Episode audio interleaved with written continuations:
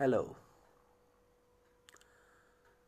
आज सफ़र एक नया शुरू करने वाले हैं। सफ़र जिसे कुछ लोग कहेंगे कहानियाँ। नहीं नहीं ये कुछ कहानियाँ नहीं हैं, ये ज़िंदगी का सफ़र है। सफ़र ये उस ज़िंदगी का जिसे आप मेरी नज़र से देखने वाले हैं, और शायद शायद ही आपको पसंद भी आए, क्योंकि नज़र मेरी होगी इस ज़िंदगी की तरफ। यूँ तो मैं रोज़ सफ़र करता हूँ बस में, अपने मुकाम तक पहुँचने के लिए, अपने काम के लिए। इसी दरमियान सिकंदराबाद के बस स्टॉप पर, जहाँ पे एक मदर टेरेसा की बहुत ही खूबसूरत मूर्ति है, उसी खूबसूरत मूर्ति के नीचे एक औरत बैठती है, या यूँ कहो तो एक बूढ़ी सी औरत बैठती है। वैसे कई लोग उसको देख के ऐसे ही गुजर जाते हैं। सफ़र एक ऐसी चीज़ का है यहाँ पर कि बस स्टॉप के पास तो बहुत लोग आते हैं, कुछ लोग मुसाफिर उतरते हैं, कुछ उस बूढ़ी को देख के निकल जाते हैं, शायद कुछ कम ही लोग ध्यान देते हैं।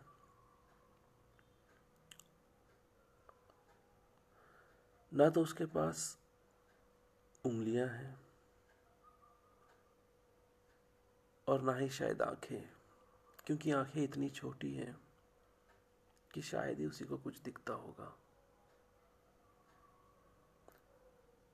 बोलने के लिए उसके पास शब्द नहीं है, शायद वो बोल नहीं सकती। हाँ, न देख सकती है, न बोल सकती है, न किसी चीज़ को छू सकती है, क्योंकि उंगलियों उंगलियां जो है वो शायद अभी नहीं है। एक छोटे से डिब्बे, जो कि शायद कार्डबोर्ड का बॉक्स हो, एक छोटे से डिब्बे में बैठी रहती है। न जाने कैसे आती है, कहाँ से आती है, बस उस बॉक्स पे बैठी रहती है। लोगों के आते जाते हुए पैरों की आवाज़ को सुनकर, उन आवाज़ों को सुनकर उसकी एक आंस बंध जाती है। वो इस होप में रहती है, इस आशा में रहती है कि शायद शायद खनकते हुए सिक्के जो लोगों के जेब में हो या उसके झोली में आ जाए।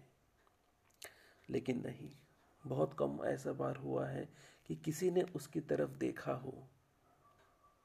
देखा तो छोड़ो, शायद किसी ने उसके दवाई की एक छोटी सी डिबिया में अपने जेब के खनकते सिक्कों से उस डिब्बे में डाले हों।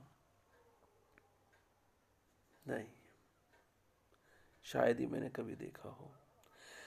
इस भागते सफ़र में अपने मुकाम तक पहुंचने के लिए हर किसी को जल्दी है, हर किसी को, मुझे भी मुझे भी काम पर जाने की जल्दी होती है। अगर गलत बस में पकड़ गलत बस में चढ़ गया, देर हो गई, तो हर किसी को अपने काम की फिक्र होती है। लेकिन इस भागते दौड़ती सफ़र में, बस के रफ्तार से पकड़ते हुए सफ़र में, कहीं ना कहीं हम इंसानियत को भी भूल जा रहे हैं। वो इंसानियत जो इंसान को इंसान से जोड़ती है।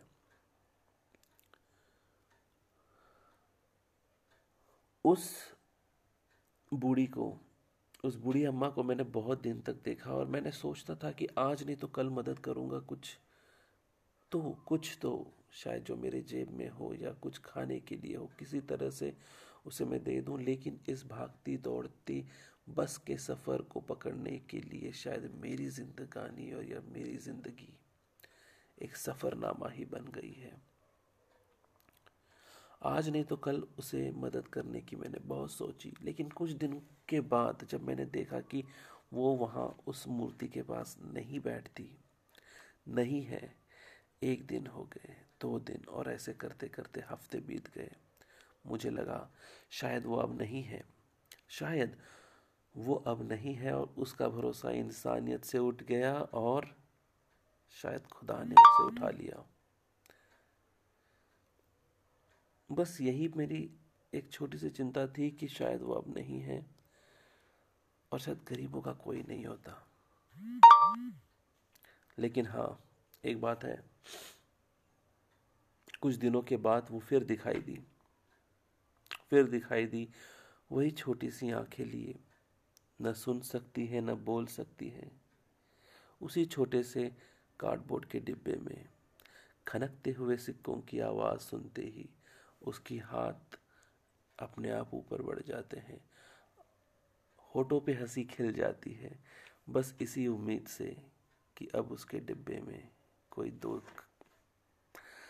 अब उसके डिब्बे में कोई चंद सिक्के तो डाल दे। और हाँ, मैंने मदद करना शुरू कर दी है। क्या आप मदद करना शुरू करेंगे?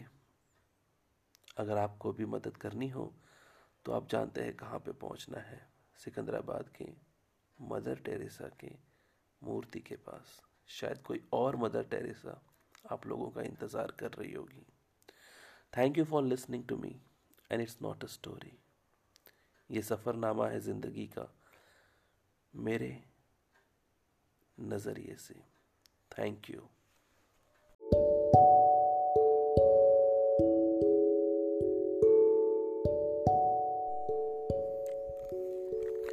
हेलो, आप सभी का मेरे पॉडकास्ट पे स्वागत है। वेल well, हमेशा तो मैं कुछ ना कुछ बोलते रहता हूँ, लाइक कुछ न किसी भी चीज़ टॉपिक पे, लेकिन आज एक बहुत इम्पोर्टेंट टॉपिक जब मैं अपने गांव की तरफ आया हूँ। बहरहाल मेरा गांव लातूर में है और ये एक महाराष्ट्र का बहुत ही सुंदर डिस्ट्रिक्ट है। तो इस डिस्ट्रिक्ट के बारे में एक छोटा सा गांव है जिसका नाम है घवान, ठीक है। लातूर से करीबन चार घंटे की दूरी पर है, उदगीर के नज़दीक आता है। तो एक छोटा सा गाँव है घवान, और इसी गांव की एक छोटी सी हकीकत जो कोविड नाइन्टीन ने सिखा दी है वो ये है कि हमारे पास पैसा भले ही कितना ही क्यों ना हो, अगर आपके पास आपके लोग इंसानियत नहीं है तो आपको कोई देखेगा नहीं। तो बात इस कुछ सालों पहली है कि जब एक खेत में यहाँ पर नाम मैं बताना चाहता हूँ कि महेश पाटिल, ठीक है, ये बहुत ही नामी किसान थे या यू से दैट ज़मींदार थे। यस, बहुत ही बड़े ज़मींदार थे ये यहाँ के इस गांव के घवान के, ठीक है। जो जब इनका रौब था उन्नीस सौ आई थिंक सिक्सटीज़ की बात होगी। यस, तो ये जब उन्नीस सौ साठ की बात यह है साठ पैंसठ की बात है, इनके पास ज़मींदारी थी, बहुत सारा पैसा था, खेत थे और बहुत बहुत रिच थे एक्चुअली, ठीक है। तो जैसा होता है कि जब आपके पास पैसा होता है तो पैसा सर चढ़ के बोलता है, हुआ भी यही, ठीक है। जब पैसा था तो सर चढ़ के बोला और इन्होंने मेरे ख्याल से तीन शादियां की। आ, बहुत सारे लोग, जब उस समय हम कहते थे कि छुआछूत होता था, तो ये सिर्फ अपने पाटिल समाज को ही ऊपर अपने औहदे तक देखते थे, बाकी किसी को भी नहीं। इनकी तीन चार इनकी जो तीन बीवियां थी जो कि लीगली थी, बाकी एक तो नहीं थी, आ, तो ऐसे कह के कहा जाए तो चार बीवियां थी इनकी। बच्चे बहुत सारे थे, बहुत बड़ा रजवाड़ा था इनका वहाँ पर, ठीक है। तो आ, अपने से कम लोगों को आंकते थे, छुआछूत करते थे। पानी, जब गांव का सिर्फ एक कुआं रहता था तो उस कुएं में भी अपनी की कोई गाय या कोई जानवर किसी को ना किसी को ऐसे फेंक दिया जाता था ताकि वो पानी जो है दूषित प्रदूषित हो जाए और पीने लायक ना रहे, तो गांव वाले उसका पानी पी ना सके और उसके घर तक भीख मांगते हुए पानी के लिए आ जाए। और जब कोई आता था तो चाहे वो औरत हो या छोटी लड़की, चाहे किसी भी उम्र की क्यों ना हो, वो उसे गंदा किए बिना छोड़ता नहीं था। और करे भी क्या करे औरत, जब आपके बच्चे, आपका पति, आपके नन्हा बच्चा जो पैदा हुआ है, अगर वो वहाँ भूख से तड़प रहा है, पानी से तड़प रहा है, तो ये शरीर शायद कुछ नहीं होता, मिथ्या है, बस सब झूठी है कि इस काया का क्या करना है। तो बहुत सारे औरतें जो हैं या लड़कियां जो हैं इस दौर से गुजर चुकी हैं कि उस पाटिल ने किसी को नहीं छोड़ा। और उस समय पुलिस या कानून ये सब रहता भी नहीं था, क्योंकि ये छोटा सा गांव था जहाँ पे कोई बोले तो दूसरे दिन शायद वो आँख भी ना खोले। अगर आपने पाटिल के खिलाफ कुछ बोला तो दूसरे दिन आप आँख भी नहीं खोलते थे, शायद आपके आपका पूरा परिवार भी नहीं खोलता था। तो रातों रात गायब जादू इंडिया में बहुत अच्छे से होता है। सच बोलने वालों के साथ जादू कुछ इस तरह से होता है कि वो भविष्य न देख सकता है, न भूत देख सकता है, और ना ही उसका वर्तमान उसे कुछ बदल सकता है। गायब इससे ऐसे ही हो जाते हैं। तो बहरहाल हालत ऐसी थी कि गांव वालों ने ही, जो अछूत समाज जो कहलाते हैं, उन्होंने किसी तरह से गांव छोड़ा, कहीं दूसरे गांव गए, फिर बाद में उन्होंने कुछ पैसा कमाई जरिया किया। जब था सत्तर की बात है, सत्तर अस्सी की बात है, तो उन्होंने फिर बाद में काम करना शुरू किया मुंबई, जब बम्बई था। आ, किसी तरह से अपना घर लौट के फिर उन्होंने कुछ पानी का इंतज़ाम किया, कुएं या जिसे हैंडपम्प बोलते हैं, हैंडपम्प लगवाए। इस बात पे पाटिल बहुत गुस्सा भी थे। आ, अब करते ना क्या करते, क्योंकि उस समय कानून की व्यवस्था आ गई थी और लोग थोड़ा जागरूक हो चुके थे। आ, इसमें सबसे ज़्यादा अम्बेडकर का, का भी बहुत बड़ा हाथ था। आ, अम्बेडकर हो गए, उसके साथ शिवाजी की बहुत सारी बातें और उनकी जो पार्टी या उनके जो समाज करता है, उन्होंने बहुत सारे काम किए। धोंडू तात्या हो गए, आई थिंक बहुत सारे, गाडगे बाबा, इन सब ने जो है ना जो एक क्रांति ले लेकर आई थी। तो ये क्रांति की वजह से कुछ पानी की जुगाड़ या कुछ खानी या मैं कहता हूँ कि कुछ आत्मसम्मान इन अछूत लोगों के अंदर आ गया, और नहीं तो इनके पास कोई सम्मान था ही नहीं, बिके हुए थे ये। तो आज भी मेरे ख्याल से इनके पास कोई सम्मान है नहीं, what I think from my point of view, क्योंकि ये लोग आज भी uh, अपने आप को नहीं गिनते, अपने आप को इम्पॉर्टेंट नहीं समझते। और जब तक अछूत समाज अपने आप को इम्पॉर्टेंट नहीं समझेगा और, और इन लोगों की uh, तलवे नहीं चाटेगा, तब तक शायद हम कभी आगे बढ़ नहीं सकते, कभी फ्रीडम एक्चुअली मिल नहीं सकती हमको। तो ये जो पाटिल था, इसने ऐसे कांड किए जिससे पानी नहीं होता था या खाना नहीं होता था, या अपने खेतों में ऐसी मजदूरी कराता था।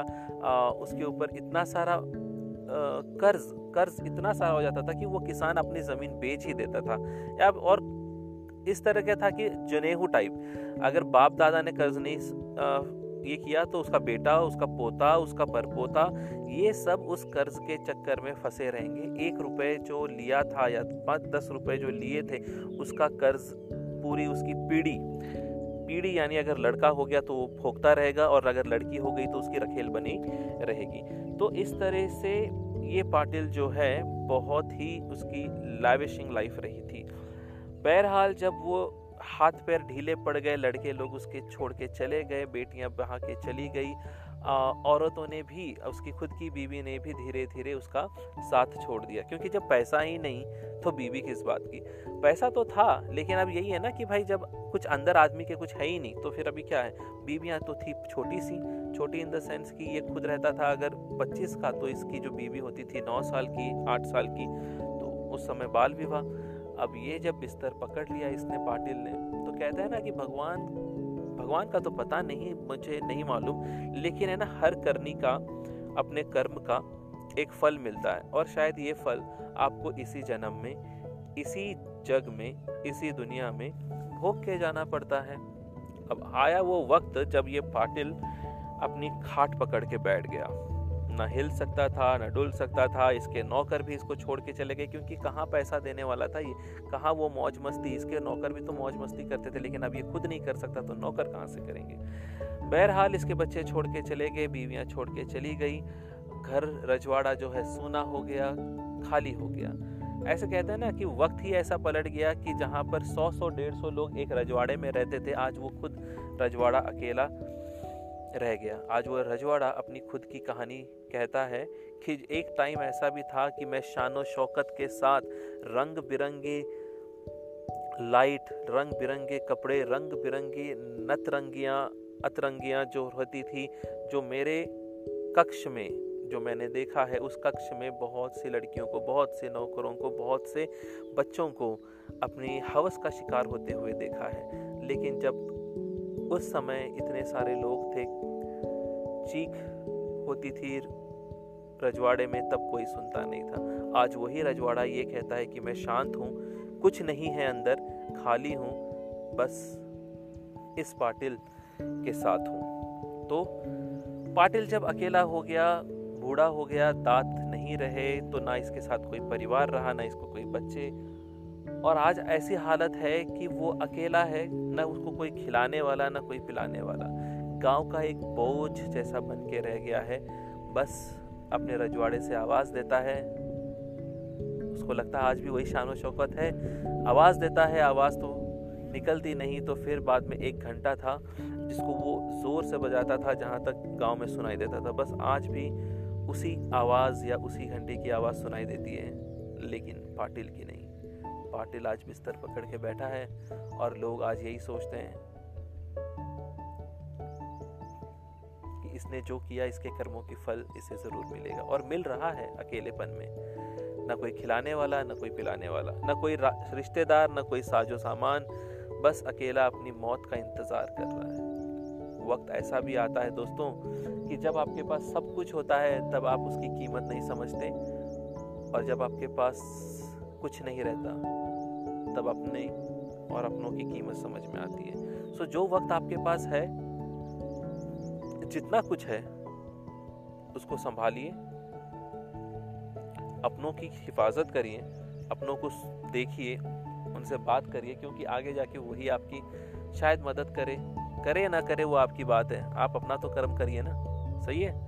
तो इसी बात पे मैं ख़त्म करता हूँ इस चीज़ को। ये कहानी नहीं थी, it's a reality of a small village called as Ghavan which is near Udgir, जो कि लातूर से करीबन चार घंटे की दूरी पर या चार साढ़े चार की घंटे की दूरी पर। कभी हो तो आइए पाटिल से मिलने के लिए, वो अपनी कहानी या उसका रजवाड़ा खुद उसकी कहानी समझा देगा, बता देगा, शायद इससे भी भयानक कहानी हो सकती है, बट है, सुनना तो है। Thank you for listening to Sudarshan podcast and have a great day.